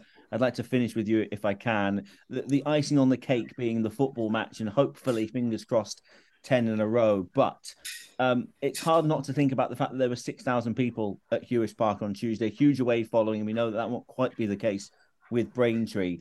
But the amount of people that cancer touches in some way, shape, or form means that quite a large portion of those people inside Huish Park on Tuesday night will be directly affected by cancer one way or another. And as such, getting as many people into Huish Park again on Saturday and helping and supporting in any way, shape, or form just makes everyone's journey and the day itself just that little bit easier. If I could offer you the floor, Mark, to talk to Yeovil Town fans who may be sat there thinking, I don't know, I, I, I don't know. I went Tuesday night, I spent 20 quid. Is it worth me going again Saturday? Mark, to finish off, the floor is yours, my good man. Um, I think it's absolutely worth it. Like I say, we're we're on a cusp of ten in a row. I'm not sure when the last time Yeovil fans were able to say that. So, um, for fear of missing out, you don't want to be missing out on the fact that when the day when Yeovil went ten in a row. Um, yeah, I, I, I, I will, I will, I will literally plead to the fans to come and support um, this day. Uh, what we do for the charity, what we do for the fundraising, is successful. But the main success of getting over that line is in the hands of our fans um, to come and come and support with their feet, put their bums on the seat, um, be be a visual, be a visual in pink. Um, when the boys come out that tunnel to see the Screwfix in pink would be an amazing sight, and the Thatcher's Terrace as well. Um, yeah, it's, it's it's nothing without the fans. Let's be honest. Um, we can deliver the kits, we can deliver the pint pots, we can give you special mugs, but like the club itself, the club is nothing without the fan base. And I'm asking and pleading with everyone to come and support it. I know it's tough. I know we've had 13 home games on the on the spin near enough, um, and I know the, the pockets and the and the wallets must be really really squeaking and pinching right now. Um, but yeah, please, if we could just get that one little extra bit out, that would be really really um, amazing. And like I say, I'll be in the debt to the fans all the time if we could get get get the the pot across the line and, and support the guys um, yeah, do what we do best. Do what we do best is support the team, support the club, support the community, come together and, and make the park pink and um, yeah, be the difference on the day and, and, and be part of something very, very special that for years to come will, will be a legacy for for people who who are sadly diagnosed. Um, be part of history. Be part of painting the park pink and um, enjoy it. There's there's lots to offer. It's going to be a long day, but you've got the hog roast, you've got the food, you've got the refreshments, you've got the bouncy castles, the 3G pitch activities, the feel good factor of the team turning up. And when you arrive at Huish, you're thinking we can win today rather than thinking when's our next win coming. Um, keep the dream alive, guys. Please come and support and help us out, and we'll, we'll help you out as the season goes on with the entertainment. I promise you. I tried to sell it, mate. Is that all right? I, I, I loved it. Thank you so much, everyone. I, I appreciate it's been a busy Zoom call. We've been here, there, and everywhere around. Matt, Amy, I really appreciate uh, all the work that you've done to put to help get this together. Karina, I feel like the more I talk to everybody, the more I think you deserve an extra special thank you for going through what you go through and being awesome and supporting the Glovers. Thank uh, you. Mark, it's an absolute pleasure. Happy to be able to host you and everybody here. Um, and uh, I really, really hope Saturday goes absolutely splendidly on and off the pitch, raise a boatload of cash, score a boatload of goals, and hopefully secure that place at the top of the table and at the top of the uh, fundraising charts as well. Top, top of the table, ten in a row, and fun, uh, fundraising target three. That'd be an amazing Yeah. Saturday night. Um, we'll be able to sit down, have a pint, and celebrate all together. Yeah, it'll be a great day. Can't wait. Thank you. Guys, it's been an absolute you. pleasure. Thank you all so much for jumping on this chat. Enjoy Saturday. It's going to be absolutely fantastic. All the best, guys. Thank you. Cheers, buddy. Thank you. Thanks, Thank you. guys. Thank you very much.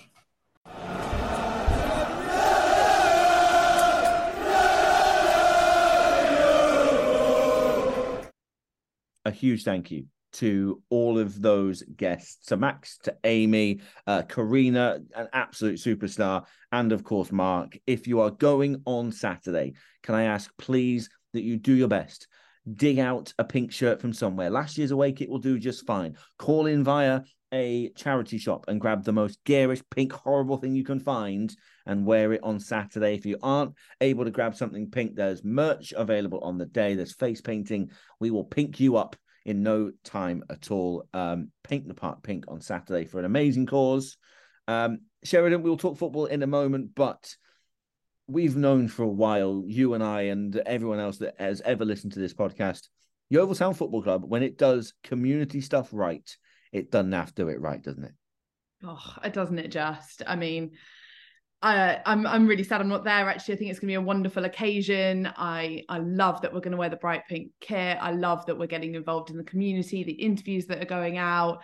It's just a wonderful cause. And I've just before we came on the Zoom call, actually just watching the video of with Josh Staunton and I'll uh, endeavour to not watch that again without tears in my eyes because it's so so powerful. And he's absolutely right. We've all been affected by it, um, and I'm really pleased that Yeovil are doing this. And I know it will mean a lot to. Don't speak about this a lot, but it will mean a lot to my dad, my mum. Um, as we were growing up, had lymphoma three times. You know, she's she's an absolute trooper. She's still battling the effects now. Um, and we're just so grateful for the hospitals that looked after her and ensure that she is still around now. So it's a wonderful cause, and I would urge everyone to get down to Huish Park and anything that they can part with. I know times are so so so hard, um, A lot of but home I- games. yeah, lot exactly, exactly. But you know, there's those little mugs on on on on sale as well. You know, anything you can give um to to Yeovil Hospital because um Get them over the line. yeah, it absolutely. makes a real makes a real difference. And the thing that that that got me, and again, I I've I don't think I've ever told this story on on the Gloverscast. Um, I went through some treatment just before my A levels. I was told two days before my first A level that I had. I don't even like saying the word. The word the word itself doesn't doesn't go well with me, and I quite like quite like to get through the rest of this podcast. Um, but I needed treatment, um, and I had to go to Bristol every day after being referred from Taunton. So my mum and dad, who are legends of the highest order for it, drove me to Bristol every day for six weeks to sit in a waiting room while I got zapped with radiotherapy for eight minutes a day, something like that. Not an awful lot. I had this plastic mask on my face. I've had four surgeries on my neck. And it was the time and the fact that you have to go so far to so this strange place that you don't know. So to put a one-stop shop in Yeovil for the people of the community to mean that they haven't got to go to Bristol or even go to Taunton. They can do it all in one place. Um, and that the facilities are there that if you need to have a difficult conversation, there's a room and a person that can help. And that person is going to be regular and stay with you throughout your journey. Um, those are the people. It's not just the person who is ill. It's the fact that it will it will affect the the ten people around them, and I'm incredibly grateful for my mum and dad because that's what mum and dads do. But it would have been a darn sight easier for them if they only had to drive me to Yeovil every day. Um, and the knock on effects that that had, um, without question, were tough. So I'm incredibly grateful that the football club has teamed up with anything to make life people for not just people going through this stuff or recovering from this stuff and getting good news. You want good news in a safe environment. You want good news in a in a place that's going to help you get better. Um, so if you can be there, my pink shirt is on order. I'm told it is en route. I'll be wearing it on Saturday if it arrives, even if I have got to wear it at work. Um, but I, I, completely echo the sentiments of everyone. If you can get down at Huish Park, enjoy all the other stuff as well. Go have a hog roast. How long has it been since you had a hog roast, Sheridan? I want oh, a hog oh, roast. Uh, absolutely. I love a hog roast. I want a hog roast. Um, I don't necessarily want my face painted or my hair braided. That's not for me. That's not for me. That's fine. Um, but yes, um, there is a football match that will um, go alongside all of it as well. And I'm not sure if I've ever been one for scripts in football. I'm not sure I've ever believed in everything perfectly aligning. But when you're holding a special day and you're hoping for a big attendance and you're hoping for a huge uh, windfall of cash for an amazing charity, to top it off with a 10 in a row. It, I mean, that that's a script, isn't it? I don't want to say it's the script that's been written, but I mean, that's a cherry on the cake, isn't it? Oh, wouldn't that be nice? 10, 10. I mean, goodness me. And we've already scored more goals than we did last season. It's just remarkable. I just, I, you've got to back us. I, do you know what? I back us against anyone at home. But, yeah, yeah. But yeah. Braintree, they're a good side. They're yes. a good side. They're on a good run of form. Um, but so are Weymouth, so are Aveley.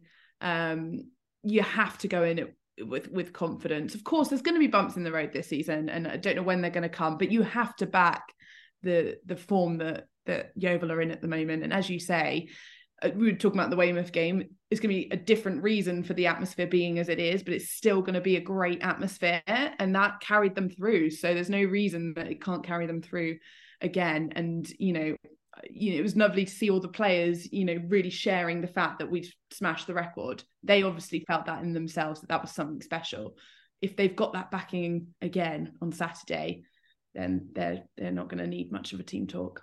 No, you're absolutely right. Um, just in terms of Braintree form, and we do have a foot in the opposition camp that will be released on Saturday morning. It's quite a short one actually for Saturday morning, but there is going to be one coming out, so listen to that when it does drop on your podcast feeds.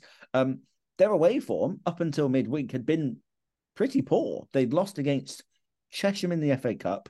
They'd not got past Aveley, Canvey Island. They needed a replay in the FA Cup after drawing away from home. Drew against Tonbridge without scoring. Lost at Torquay. Lost at Taunton. I want to say Taunton. Yes, I've got on my list. And drew at Dover. Hemel away on Tuesday night was the first time that they'd won away from home all season. Um, their home form is spectacular. Don't get me wrong; it's very, very good. They turned a bit of a corner. Um, I wanted to ask you about something that their manager said in midweek. He said he had given the players Thursday night off, which I thought was a very strange thing to say. If you're a part-time team and you're only training Tuesday and Thursday and maybe traveling Friday, I don't know what their plans are.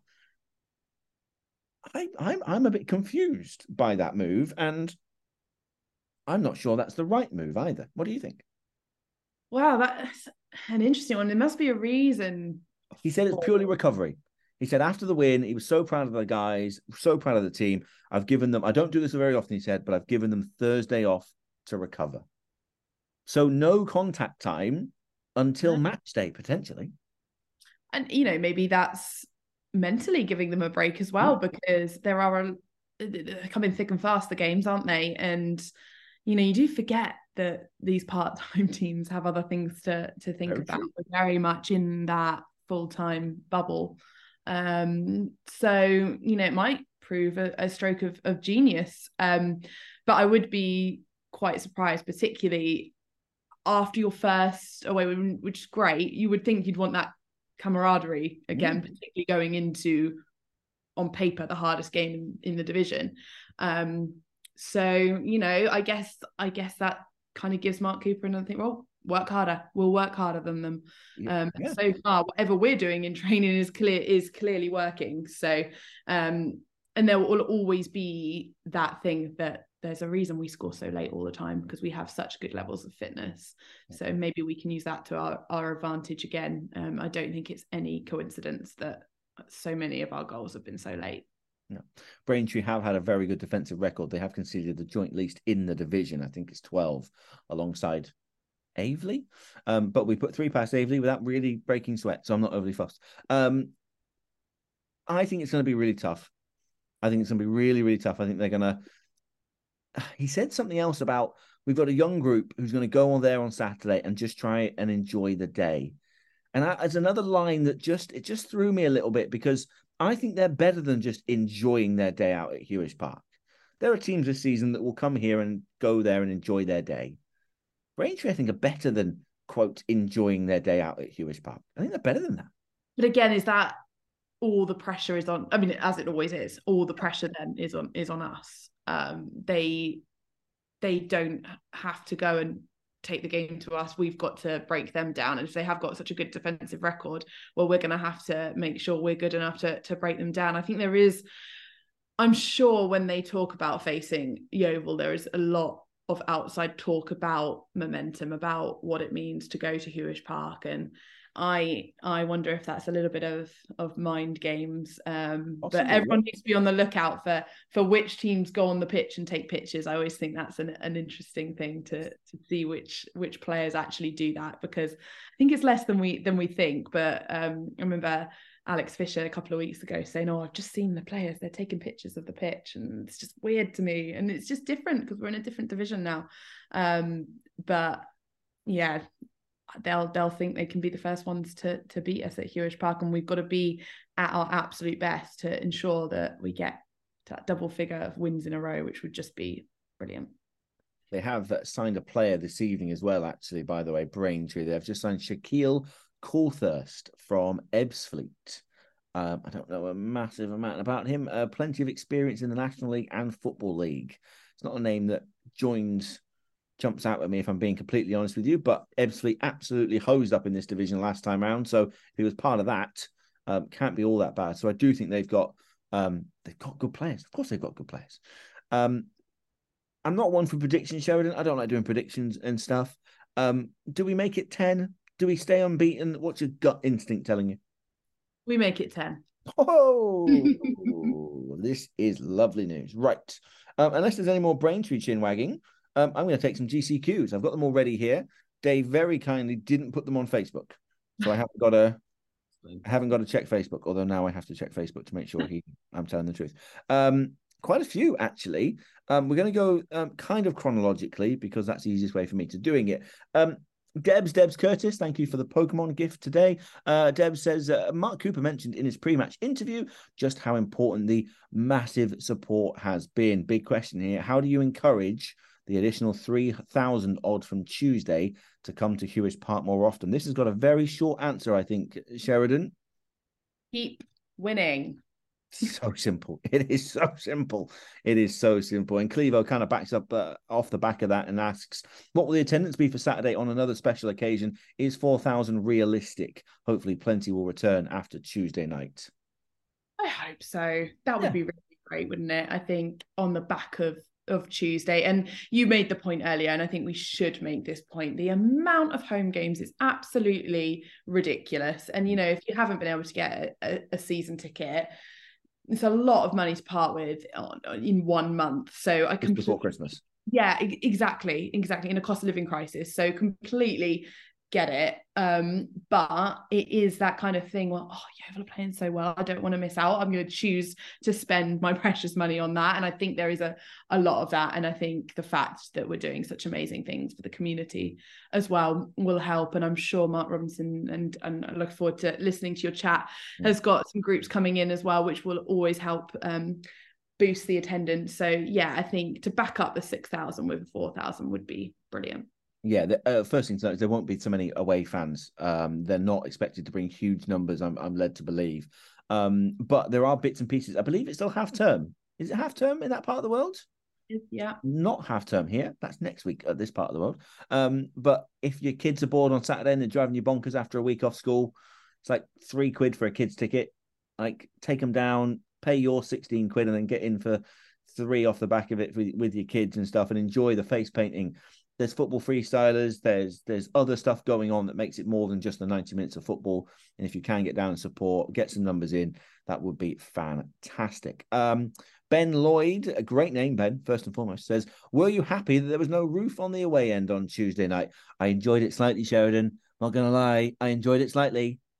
So both mark cooper and alex fisher kept saying how sorry they felt for them. I just kept quiet. I didn't feel that sorry for I didn't mind it. I didn't mind it. I'm not gonna lie. Fair play to all of them. Uh, the, Uh, don't- don't be nice. You don't have to be nice to them on here, Sheridan. You've got to be nice to them when you're on the BBC. You haven't here, right? Uh, Raging Ball Skittle says, "Good evening, fair gentleman and lady.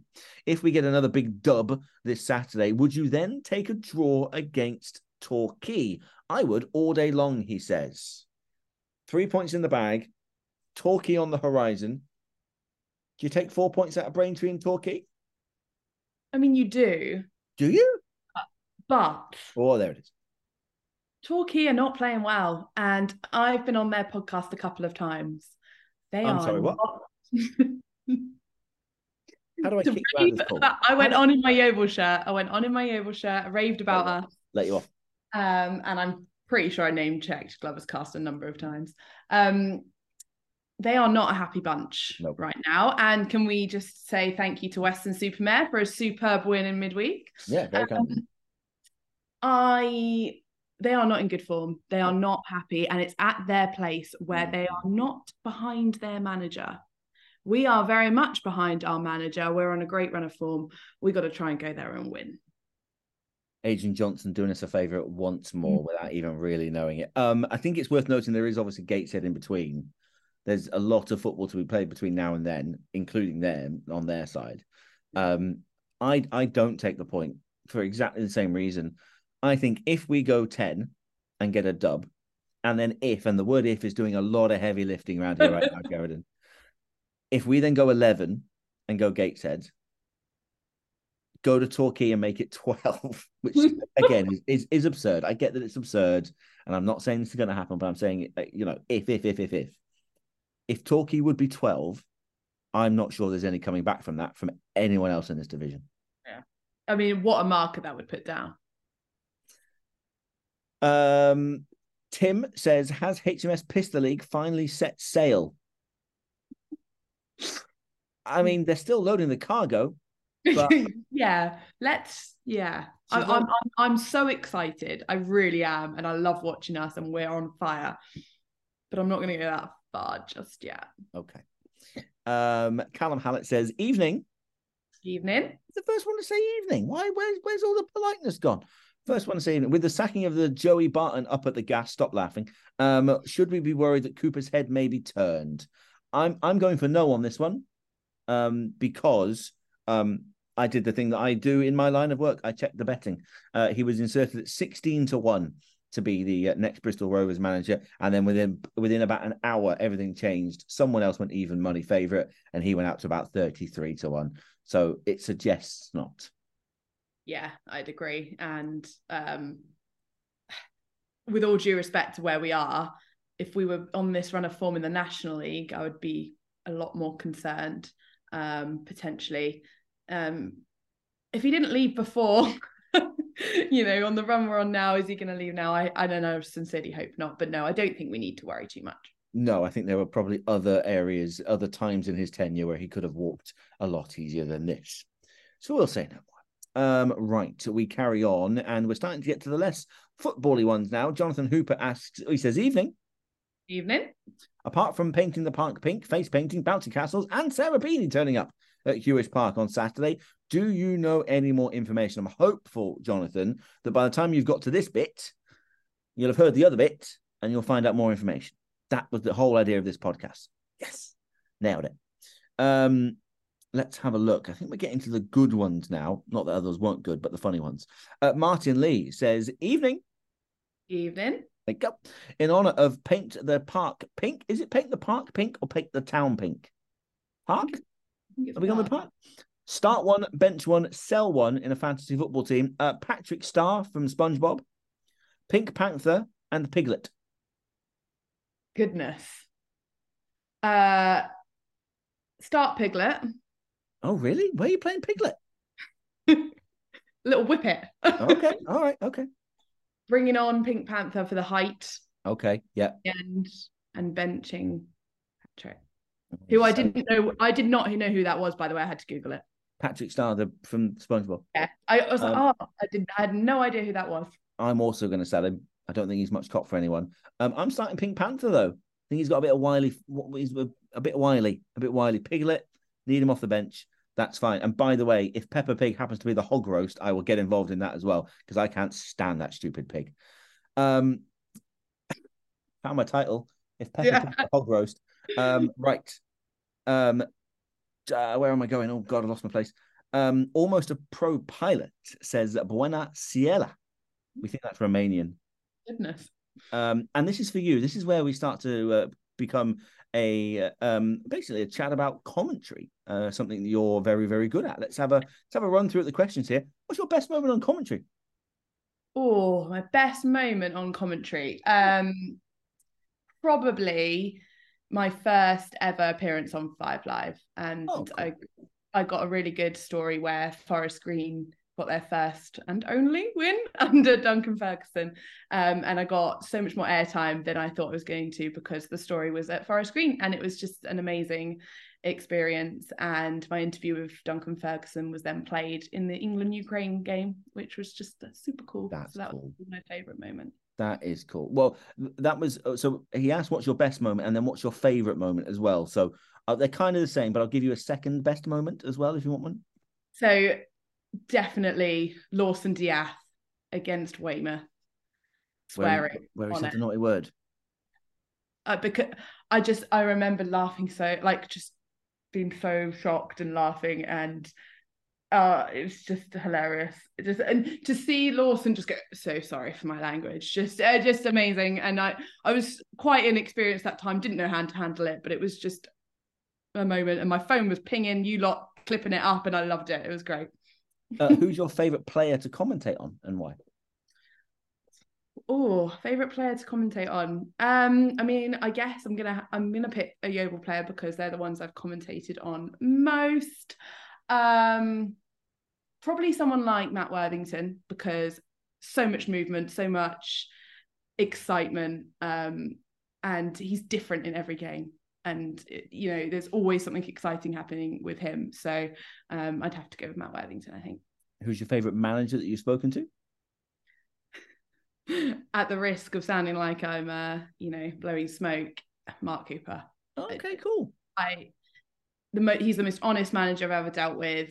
He has been through the most that, you know, I've covered, um, and he reacts so differently depending on on the situation. And I, I feel like we've got a really good relationship going as well. So I, I think it has to be Mark Cooper. And um, finally, from almost a pro pilot, answer this one very blooming carefully. Who's your favorite person to commentate with? Answer this very carefully. Such an unfair question. No, it's not. Not when it's just us two on the call. No, it's not. you can tell me what you want to hear, what I want to hear, and then tell the people the truth. obviously it's it's you ben because course it is. Of course we will always have the shared horror of gateshead away And the shared joy of Wrexham.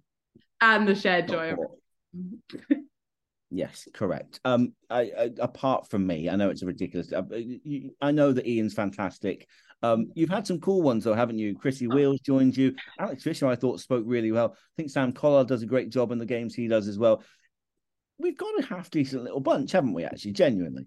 Gen- genuinely and i am not just saying this there have been some amazing summarizers and there's Marcus, Oh, Mark, yeah, Marcus. I mean, so so great. Um, I there is something about having a player for you know the different level of analysis that he give you. Um, so it it's it's always really good to have have them alongside me. But honestly, whenever I I never even know half the time, and Rich will just tell me who's the summariser, and it's always uh, great. Like they're always going to be great, and um, yeah, we're really we're really lucky at Yeovil to have such a different um, amount of of summarizers and and they have different strengths, and I love working with all of them.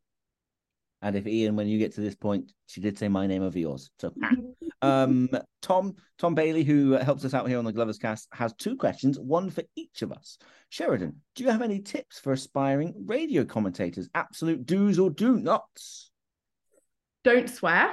Don't swear. Lawson. Awesome. Um, do's.